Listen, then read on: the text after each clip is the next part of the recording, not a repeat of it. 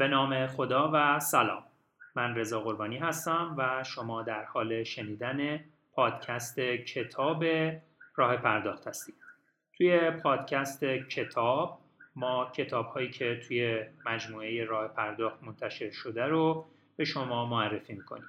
کاری که توی این پادکست انجام میدیم اینه که بخشی از کتاب رو می‌خونیم برای شما. خلاصه ای از کتاب رو شما میگیم. و در رابطه با کتاب صحبت می‌کنیم. لطفا با فیدبک های خودتون ما رو توی ادامه این مسیر راهنمایی کنید.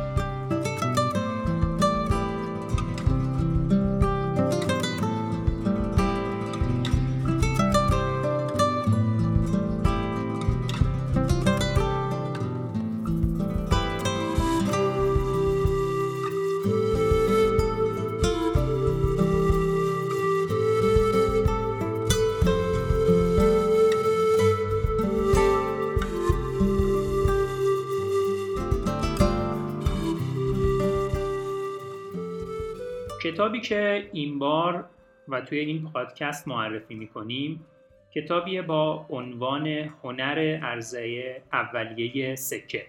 عرضه اولیه سکه ترجمه یا عرضه اولیه coin ترجمه ICO هستش. ICO بر وزن IPO یا عرضه اولیه سهام در فضای cryptocurrency ها خلق شده. این مفهوم توی این فضا خلق شده و چند سالی هم هستش که سر و صداهای زیادی شده. متاسفانه کلاهبرداری های خیلی بزرگی هم توی این فضا توی سالهای گذشته صورت گرفت و باعث شد که توی یکی دو سال گذشته تب و تابی که نسبت به آیسیو تو دنیا شکل گرفته بود به صورت ناگهانی متوقف بشه و حساسیت ها روی موضوع ICO بیشتر بشه. کتاب هنر عرضه اولیه سکه در واقع دلیل اصلی نوشته شدن و حتی انتشار این کتاب اینه که کسانی که می‌خوان توی یک ICO شرکت کنن لازمه که حداقل مبانی ICO ها رو بدونن. لزوما داریم در رابطه با کسانی صحبت نمی کنیم که می‌خوان ICO انجام بدن بلکه کسانی که می‌خوان توی ICO شرکت کنن. توی فضای بورس معمولا سازمان های نظارتی و سازمان های بورس نظارت جدی و قوی دارن. هرچند اونجا هم مشکلاتی ممکنه پیش بیاد. گاهی اوقات IPO ها یا عرضه های اولیه‌ای صورت می‌گیره که بعدا مشخص میشه اشکالاتی توی کار بوده که توی ایران هم ما چند سال پیش یکی از همین شرکت های فناوری IPO انجام داد و بعدا مسائل جدی برای خیلی ها پیش اومد. در رابطه با ICO در فضای cryptocurrency ها نکته‌ای که وجود داره اینه که اساسا چون سازمان و رگولاتور مشخصی فعلا وجود نداره و استانداردهای جهان شمول هم وجود نداره موضوع برای کسانی که می‌خوان توی این فضای جدید فعالیت اقتصادی بکنن یه مقدار گنگ و پیچیده است و طبیعتا کلاهبردارها حضور جدی دارن. یکی از معروفترین کلاهبرداران این عرصه خانم دکتر روجا ایگناتوا هست که کسانی که در فضای cryptocurrency فعالیت می‌کنن اسم ایشون رو شنیدن. سالهای گذشته یعنی تو سه چهار سال اخیر ایشون با مطرح کردن ایده‌ای به نام OneCoin توی فضای cryptocurrency مطرح شد. البته مخاطبان هدف این خانوم و مجموعهشون که یک شرکت بلغارستانی بودن اساساً فعالان جدی فضای cryptocurrency نبود. کسانی که اندک دانشی در فضای cryptocurrency ها داشتن می‌دونستن و خیلی زود تشخیص دادن که کاری که ایشون دارن می‌کنن scam هست.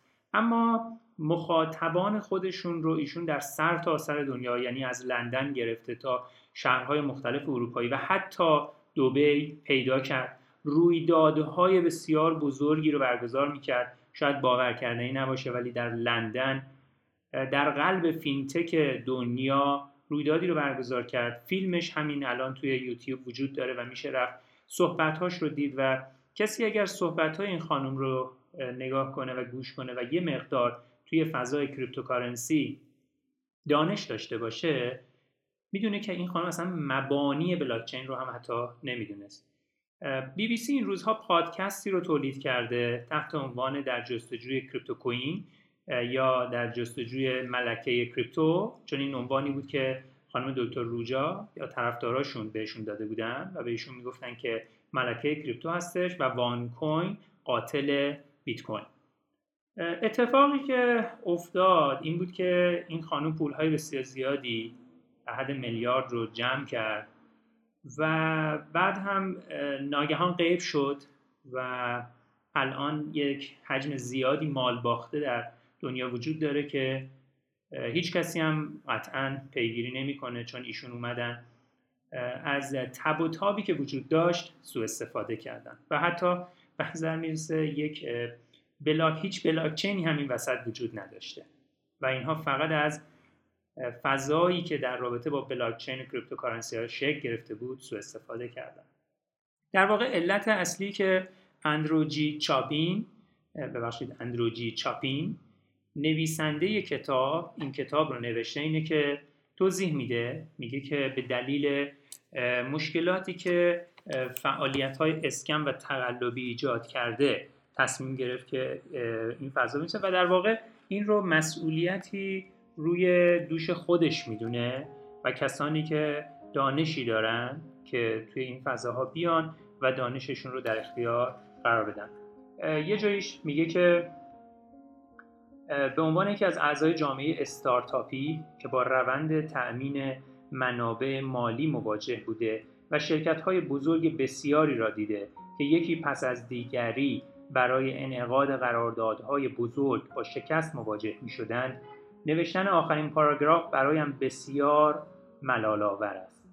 بازیگران بد واقعیتی تأسفبار در سیستمی با موانع کوتاه نظیر این مورد هستند و مثالی کامل برای این مطلبند که چرا نهادهای نظارتی نظیر کمیسیون اوراق بهادار و مبادلات سهام در آمریکا وجود دارد توی کتاب از پروژه کلاهبرداری میگه که حتی اسمش حتی اسمش خیلی خنده داره.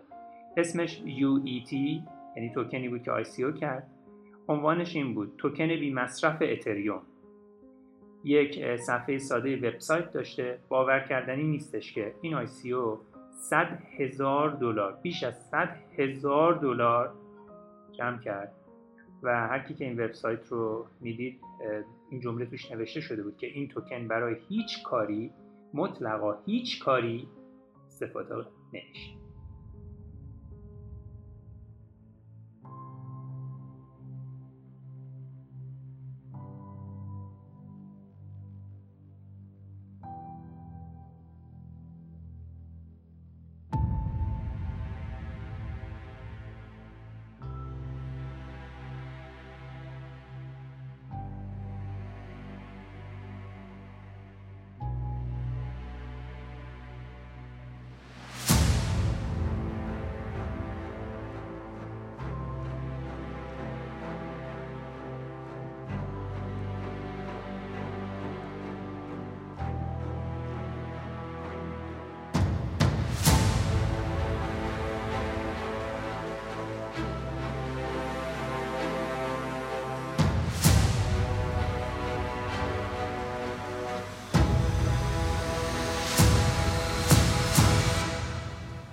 ماجرای خانم دکتر روجا رو شاید بعدا توی پادکستی یا در یک محتوایی توی راه پرداخت بیشتر بهش بپردازیم. این روزها خیلی ها ماجراهای سیلک رود و راس پولبریک رو شنیدن. در رابطه با پالرو هم شنیدن که صحبت میشه ممکنه ساتوشی واقعی این فرد باشه که در زمینه رمزنگاری به صورت جدی فعالیت می‌کرد و الان در آمریکا زندانی هستش. ماجرای Mt. Gox کمتر شنیده شده و کس زیادی راجع به Mt. Gox تو ایران شاید صحبت نکرده. در تاریخ کوتاه cryptocurrency ها اتفاقهای جالبی افتاده. و نکته خیلی مهم اینکه ICO رو شاید برای ما جذابتر هم می‌کنه اینه که یکی از مهمترین ICO هایی که الان لایوه و داره میره جلو ICO تلگرام باشه. و تلگرام موفق شده توی این مدتی که از در واقع معرفی آیسیوش میگذره نزدیک به اگه اشتباه نکنم دو میلیارد دلار پول جمع بکنه. یعنی توی یه راند 850 میلیون توی راند هم 850 میلیون دلار میلیون دلار دیگه که تقریبا یک و هفت میلیارد دلار میشه. فقط برای اینکه متوجه شیم میلیارد یعنی چقدر یک میلیون ثانیه یعنی دوازده روز یک میلیارد ثانیه یعنی سی و دو سال. یعنی اگه تلگرام می‌خواست این پولایی که جمع کرده رو سنت به سنت جمع بکنه و برای جمع کردن هر سنت یک ثانیه زمان میگذاشت 32 سال البته برای یه میلیاردش 32 سال دیگه بیش از 32 سال. طول می‌کشید تا بتونه این پول رو جمع بکنه. نکته خیلی مهمی که وجود داره اینه که عددهایی که در فضای ICO داره رد و بدل میشه عددهای خیره کننده ایه یعنی مجموع عددهایی که ICO شده تا امروز بیش از 14 میلیارد دلاره. ممکنه در رابطه با این عدد به این نکته خیلی درست در واقع بعضی اشاره بکنن که 14 میلیارد دلار با اینکه عدد خیلی بزرگیه ولی نسبت به IPO ها و عددهای بورس های دیگه دنیا عدد قابل توجه نیست. این این نکته رو نشون میده که ICO هنوز توی ابتداع راهشه و تو سالهای آینده ممکنه که در کنار روش های مرسوم عرضه اولیه این روش هم جدیتر بشه. یک موضوع دیگر رو بگم و یه مقدار بیشتر در رابطه با کتاب صحبت بکنیم. IPO یا عرضه اولیه سهام توی ایران هم تو سالهای گذشته خیلی جذاب شده و امسال هر عرضه اولیه‌ای که توی بورس تهران انجام شد یا توی فرابورس رکورد قبلی خودش رو شکند در کنار روش های گوناگون سرمایه گذاری مثل طلا سکه ارز ملک به نظر می‌رسه که مردم با بورس بیشتر آشنا شدن. ولی یک مسئله خیلی جدی که وجود داره عدم دانش مردم و افرادیه که توی فضای بورس وارد میشن با اینکه ارزه های اولیه برای خیلی جذابه و انتظار کسب سود از این ارزه های اولیه رو دارن باید دقت بکنیم که موضوع سرمایه گذاری و خصوصا در فضایی مثل بورس و علی الخصوص فضای cryptocurrency بسیار پیچیده است و اگر کسی نمی‌تونه جواب سوالاتی رو که تو این زمینه ها وجود داره خودش پیدا بکنه یه نشانه خیلی روشن در رابطه با اینه که نباید وارد این عرصه بشه. کتاب هنر عرضه اولیه سکه کتابیه که حجم خیلی کمی داره و به نظر من اگه یکی بخواد کتاب رو بخونه توی کمتر از چند ساعت می‌تونه کتاب رو مطالعه بکنه. توصیه می‌کنم کتاب رو بخونید. ولی من اینجا یه خلاصه خیلی خوبی از کتاب رو شما خواهم گفت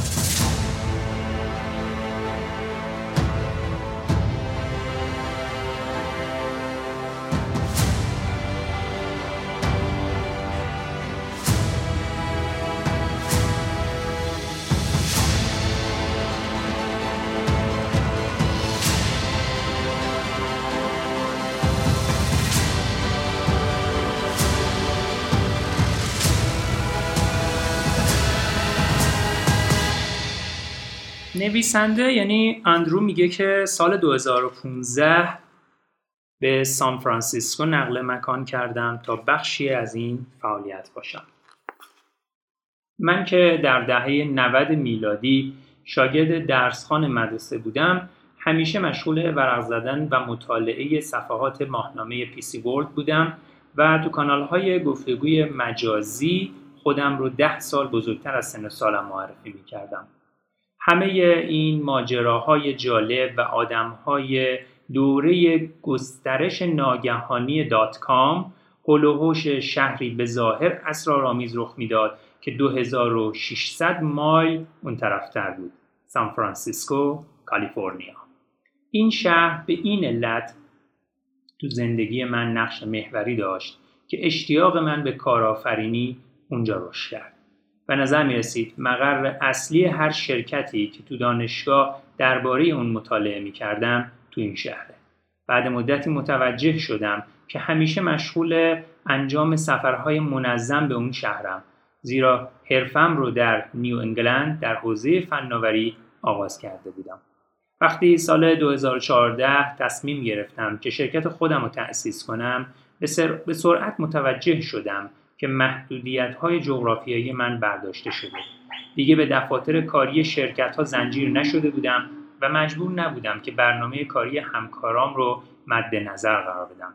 فرصت داشتم تا هر جای دنیا که می‌خوام زندگی کنم.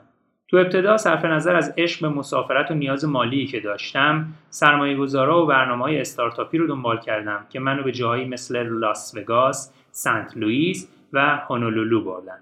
در اکوسیستم فناوری هر کدوم این شهرها حضور داشتم و تونستم دوستایی بسیار صمیمی برای خودم دست و پا کنم. به واقع خاک هر شهر رو برای سرمایه گذاری آزمایش کردم.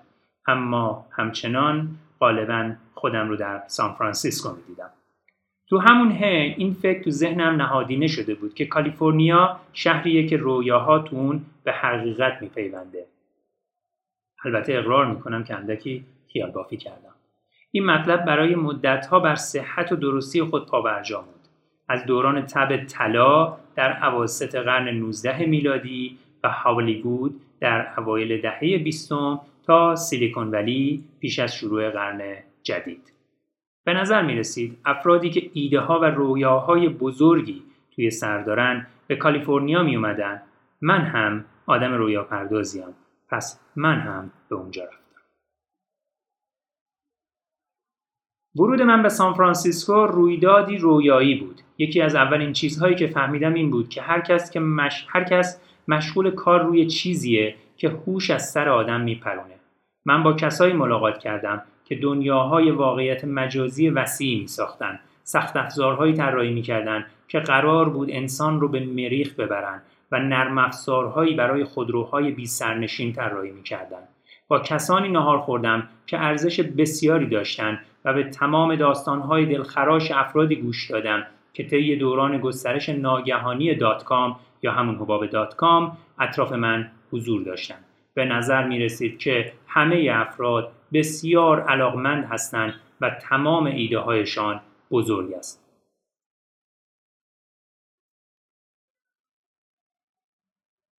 شبکه تبلیغاتی کالایی که تو بنجا می ساختیم دیگه احساس حرکت رو به جلو رو به ما نمی‌داد.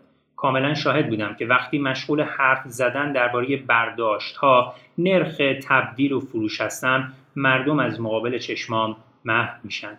درآمدمون برای یه شرکت تازه وارد عالی بود. افرادی رو که روی الگوریتم های پیچیده کار می‌کردن تحت تاثیر قرار نمی‌داد. اونها می‌خواستن حسگرهایی بسازن که قرار بود مسئله گرسنگی جهانی رو حل کنه. من احساس حقارت و کوچکی می‌کردم.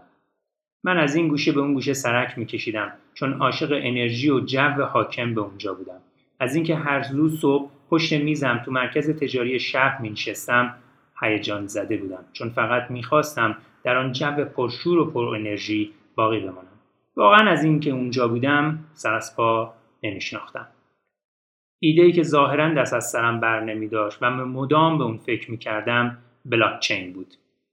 بلاکچین همه جا وجود داشت. پس من هم بیشتر دربارش مطالعه کردم، با گروه های زیادی ملاقات کردم، مطالب بیشتری خوندم و بیت کوین خریدم.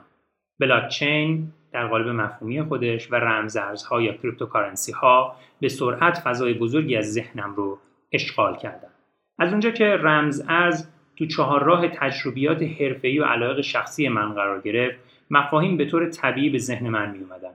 شفافیت و تمرکز زدایی از جمله باورهای اصلی بودن زیرا من از اونها درس گرفتم. طی دوران دانشگاه یک تابستون رو صرف بازی با سهام کم ارزش یا پنی استوکس کردم و تلاش تلاش داشتم تا زندگیم از راه خرید و فروش سهام بگذره. بنابراین با طرز کار قیمت سهام سطح دو تبادلات آشنا بودم.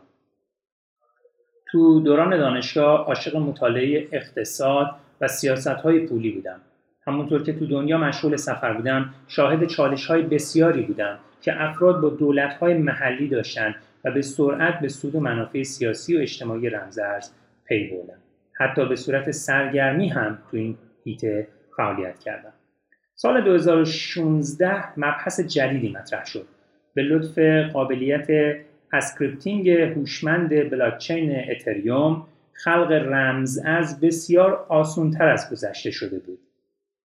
یا شاید هم دقیقتر شده بود تو این کتاب اونها توکن میگیم همون چند نفری که به پتانسیل فراوون اتریوم پی برده بودن به شرکت های هجوم آوردن که کاربردی روشن و واضح برای فناوری بلاکچین تعریف کرده بودند. برای اولین بار شرکت ها می‌تونستن رمز ارز خودشون رو صادر کنن تا اجرای بسیاری از قابلیت ها رو تسهیل کنند. این مطلب برای شرکت و صنعت بسیار حائز اهمیت بود.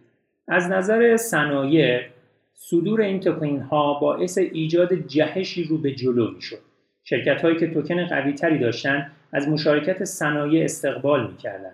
هرچقدر مشارکت و فعالیت اونها با توکن بیشتر می شد تو شبکه اتریوم و به طور کلی تو حیطه رمز ارز فعالیت بیشتری صورت می گرفت. موج خروشان که همه قایق ها رو با خود بالا می برد. شرکت ها توکن های خودشون رو به صورت بخشی از فرایند عرضه اولیه سکه یا ICO ارائه می کردن. این ارزه ها به مکانیسم تأمین بودجه بسیار سوددهی تبدیل شد.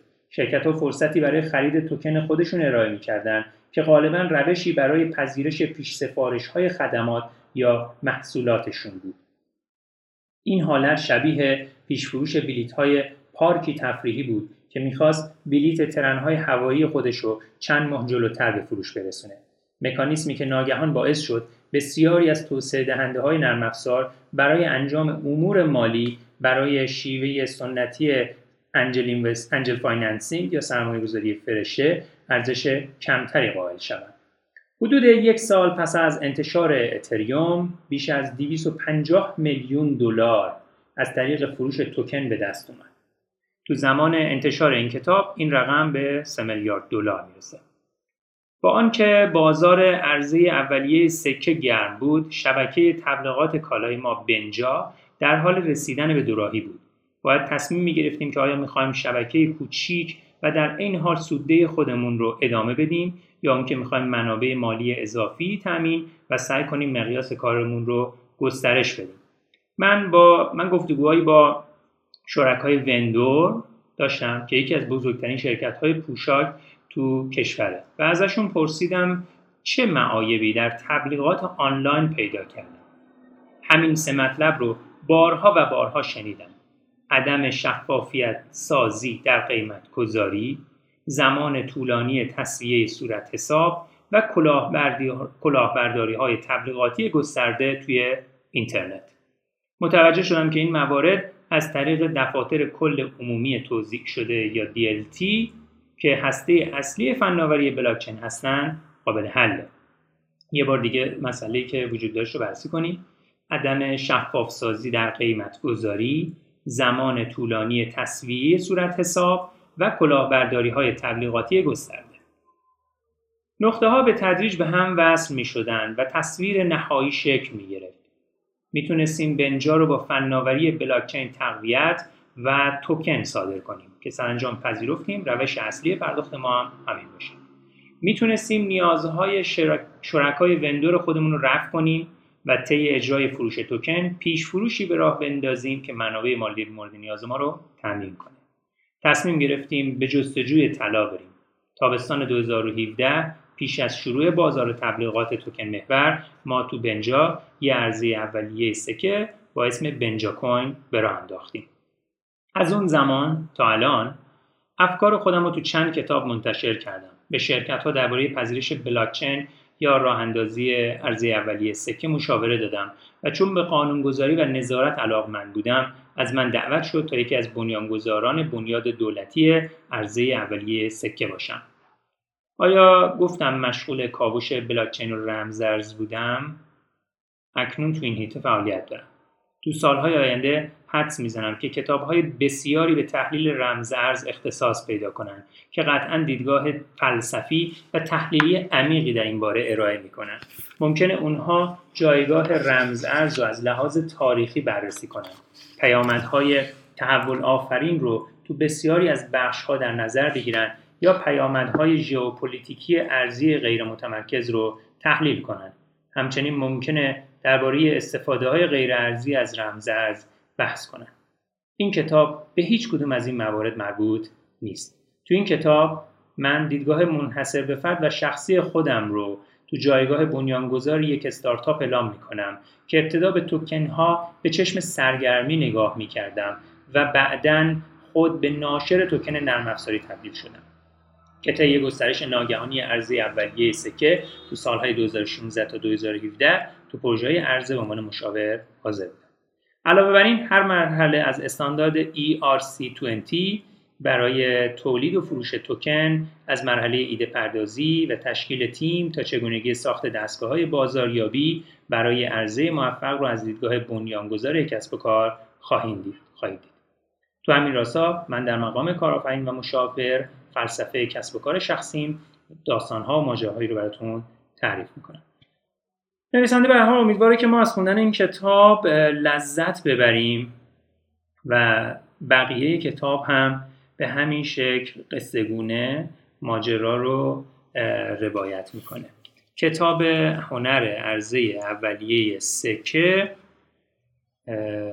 دقیقا پنج فصل به علاوه یک نتیجه گیری داره.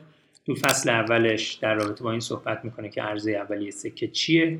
تو فصل دوم در تو ایده پردازی. فصل سوم شکلگیری کسب و کار. فصل چهارم آمادگی برای ارزی توکن. و فصل پنجم در, در رابطه با تولید توکن صحبت می‌کنه. یک نتیجه گیری هم داره. تو چند دقیقه آینده یک مختصر به بقیه کتاب یه نگاهی میندازیم و این پادکست هم به پایان خودش می‌رسه.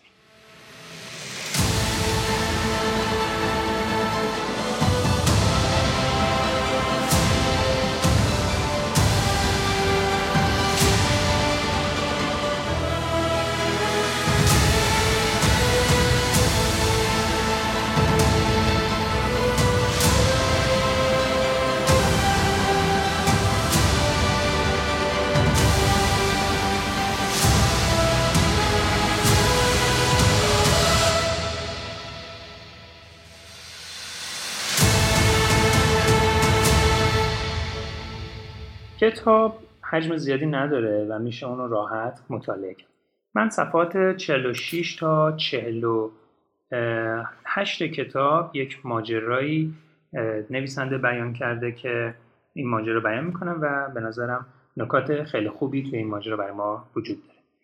یه بخشی تحت عنوان ثبت وضع مقررات و تگزاس. نویسنده می که پرسش درباره ثبت کسب و کار یکی از متداولترین پرسش ها از دیدگاه کارآفرینان توکنه این پرسش بیشتر مواقع از جانب کسانی مطرح میشه که تو آمریکا هستن و ظاهرا به علت این نگرانیه که احتمال داره کمیسیون بورس و اوراق بهادار توکن رو یک اوراق بهادار برای سرمایه گذاری بنامه. ترس از قانونگذارها و اینکه چه اقدامی ممکن اتخاذ کنن به آمریکا منحصر نمیشه. با این حال یکی از بزرگترین پرسش ها توی هیته رمز ارز سال 2017 بود. بنجا و شرکت بالادستیش تو آمریکا ثبت شدن و هیچ نوع داد ستد بین المللی ندارن. بنابراین جایگاه ما روشنه. اگه بتونیم راهی برای صدور توکن بدون تخطی از قوانین آمریکا پیدا کنیم وارد بازاری شدیم که اگه نتونیم راهی جز لغو نقشه ها نداریم. خوشبختانه دغدغه‌های بخش قانونگذاری بیشتر حول و این مطلبی که آیا توکن ما شبیه اوراق بهادار خواهد بود یا نه. همونطور که تو قانون اوراق بهادار سال 1933 ذکر شده کمیسیون مذکور اوراق بهادار رو اینگونه تعریف کرده.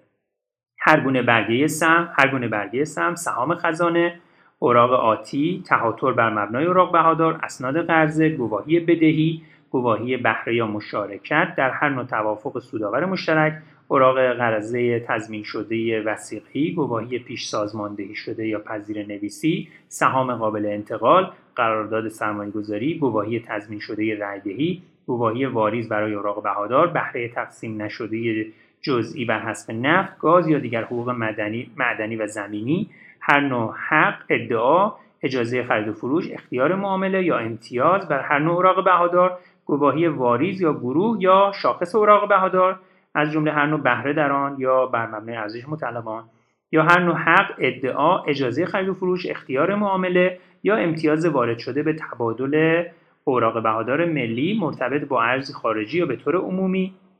هر نوع بهره یا ابزار مشترک که بهش اوراق بهادار میگن یا هر نوع گواهی بهره یا مشارکت در گواهی های موقت یا خلال مدت برای پذیرش تضمین یا ضمانت یا حق پذیر نویسی یا خرید یا هر کدوم از مواد مذکور. با توجه به بهترین مسلحت سرمایه گذار کمیسیون مذکور تلاش می‌کنه تا تضمین کنه کسانی که اوراق بهادار صادر می‌کنن تو سطح بالایی از استاندارد افشای اطلاعات مهم مالی قرار بگیرن. معمولا این موضوع از طریق الزام به ثبت رسمی اوراق بهادار انجام میشه. این کمیسیون در تلاش تا از دو طرف قرارداد سرمایه گذاری به طرق مختلف حمایت کنه. کمیسیون اوراق بهادار و تبادلات سهام خیرخواه مردمه. مخالفت من با برچسب اوراق بهادار قطعا نظر من درباره کار این کمیسیون نیست و همچنین به نگرانی من از افشای اطلاعات مالی نیز ربطی نداره. ما ترازنامه های سودوزیان خودمون رو تو وبسایتمون منتشر می‌کنیم. نگرانی من به این موضوع مربوطه که ما به ابزاری مناسب برای اجرای الزامات دقیق افشا مجهز نیستیم. و نمی‌دونیم که چطور باید الزامات کمیسیون در رابطه با اینکه مطمئن شویم خریداران سرمایه گذار معتبر هستن رو رعایت کنیم. همچنین پرسش های بزرگی درباره فرایند معتبر کردن فروشندگان و شرکایمون که کاربران اصلی توکن هستند وجود داره. به نظر میسه که با کارهای قانونی زیاد و هزینه بری مواجه هستیم که برای صدور توکنی با کاربردی چنین واضح غیر ضروری است. اواخر جولای 2017 پس از اون که تحقیقات ما مشخص کرد که ما رو به عنوان اوراق بهادار در نظر نمی‌گیرن درست چند روز پیش از عرضه بنجا کوین کمیسیون مذکور کاری غیرمنتظره انجام داد. این کمیسیون اعلام کرد که توکنهای عرضه شده و فروخته شده توسط یک سازمان مجازی یعنی دداو از جمله اوراق بهادار هستند و بنابراین تحت قوانین اوراق بهادار فدرال قرار می‌گیرند این خبر واقعا باعث شد که جا این خبر باعث شد که من به جی کلایتون رئیس کمیسیون اوراق بهادار و تبادلات سهام ایمیل بزنم و ازش بخوام که ما رو راهنمایی کنه.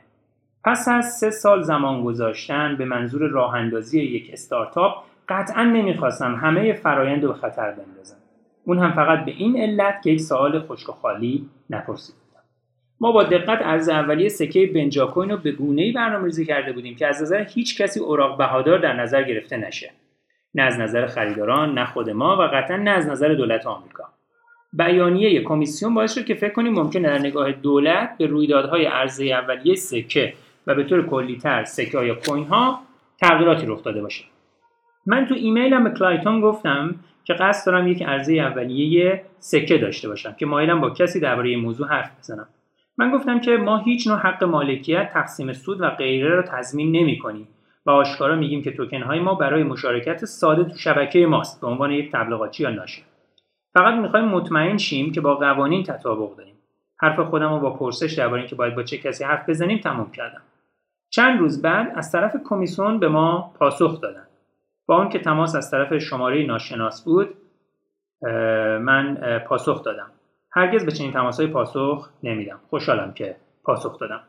در اون تماس چند مورد کاملا روشن شد. اولا که هر کدام از ارزه های اولیه سکه صدور توکن با یکدیگه فرق دارن و کمیسیون همه رویدادهای ارز اولیه سکه صدور توکن رو بهادار نمی‌شناسه. چند هفته بعد تو تعطیلات پایان هفته روز کارگر تو آمریکا دولت چین ممنوعیتی موقت برای همه فعالیت های مرتبط با توکن وضع کرد. ممنوعیت های گسترده به واقع بزرگترین تهدید برای اکوسیستم توکن. اما خوشبختانه به نظر نمی‌رسید که چنین ممنوعیتی احتمالا تو بلند مدت وجود داشته باشه. با نگاهی به گذشته مهمترین راهنمایی که می‌تونستیم دریافت کنیم این بود که کمیسیون به طور کلی و بدون توجه به جزئیات تصمیم نمی‌گیره. نماینده کمیسیون بعدا گفت که هاوی تست بهترین راهنماییه که اونها می‌تونن در مورد اینکه آیا فروش توکن رو می‌تونه اوراق بهادار در نظر گرفت یا نه ارائه کنن. هابی تست که اولین بار به عنوان بخشی از روند تصمیم گیری دادگاه عالی آمریکا درباره پرونده قضایی ایالات متحده در برابر شرکت WJ هاوی در واقع ایجاد شد چند سال مطرح می‌کنه که مهمترین اونها اینه. آیا از این سرمایه گذاری انتظار سود می‌رود؟ در مورد یک توکن ابزاری واقعی خریداران توکن تو ازای ارزشش مبادله می‌کنن. و به طور واضح قصد دارن از اون برای اهداف بیان شده استفاده کنن. قصد سفت بازی روی ارزشاتی توکن رو ندارن. ما این حالت رو تو بنجا کوین داشتیم و شرایط رو مرور کردیم اما همچنان می‌خواستیم مطمئن بشیم که به شفافیت مورد نیاز رسیدیم. این کاری رو انجام دادیم که همه شرکت های آمریکا رو تشویق به انجام اون می‌کنن. نامه ای به کمیسیون بنویسید و پروژه خود و چگونگی تفکر سازمان خودتون رو درباره اون توضیح بدید. نامه بنجا چهار صفحه‌ای بود و چندین موضوع از جمله اقتصاد و استراتژی بازاریابی رو در بر می‌گرفت. ما نامه رو به بخش امور مالی شرکتی تو کمیسیون فرستادیم. هدف ما این نبود که نامه غیر کاربردی تفسیری یا معافیتی دریافت کنیم بلکه در عوض می‌خواستیم ارتباطی با کمیسیون برقرار کنیم. ما با خودمون فکر کردیم که اگه کمیسیون نگاهی دقیقتر به پروژه ما داشته باشه قصد ما رو مشخص می‌کنه و به خوبی نشون میده. ما آینده نگری لازم رو برای انجام این کار داشتیم و در نهایت در وقت کمیسیون هم صفحه جویی میشه. هر زمانی که بتونید کار رو برای قانونگذار راحت کنید چیز خوبی پیش میاد. فکر می‌کنم این بخش از کتاب نکات خیلی خوبی داشت. هرچند باید توجه کنید که صادر کننده های توکن باید کسب و کارشون رو تو جایی که واقعا ثبت کنن از قوانین محلی پیروی کنن مالیات خودشون رو بپردازن با وکیل یا حسابدار همکاری کنن کار ساده نگردن رو راست بشن. این توصیه که توی کتاب مطرح شده. فقط می‌تونم توصیه کنم وقت بذارید و کتاب هنر ارزی اولیه سکه رو بخونید. خدا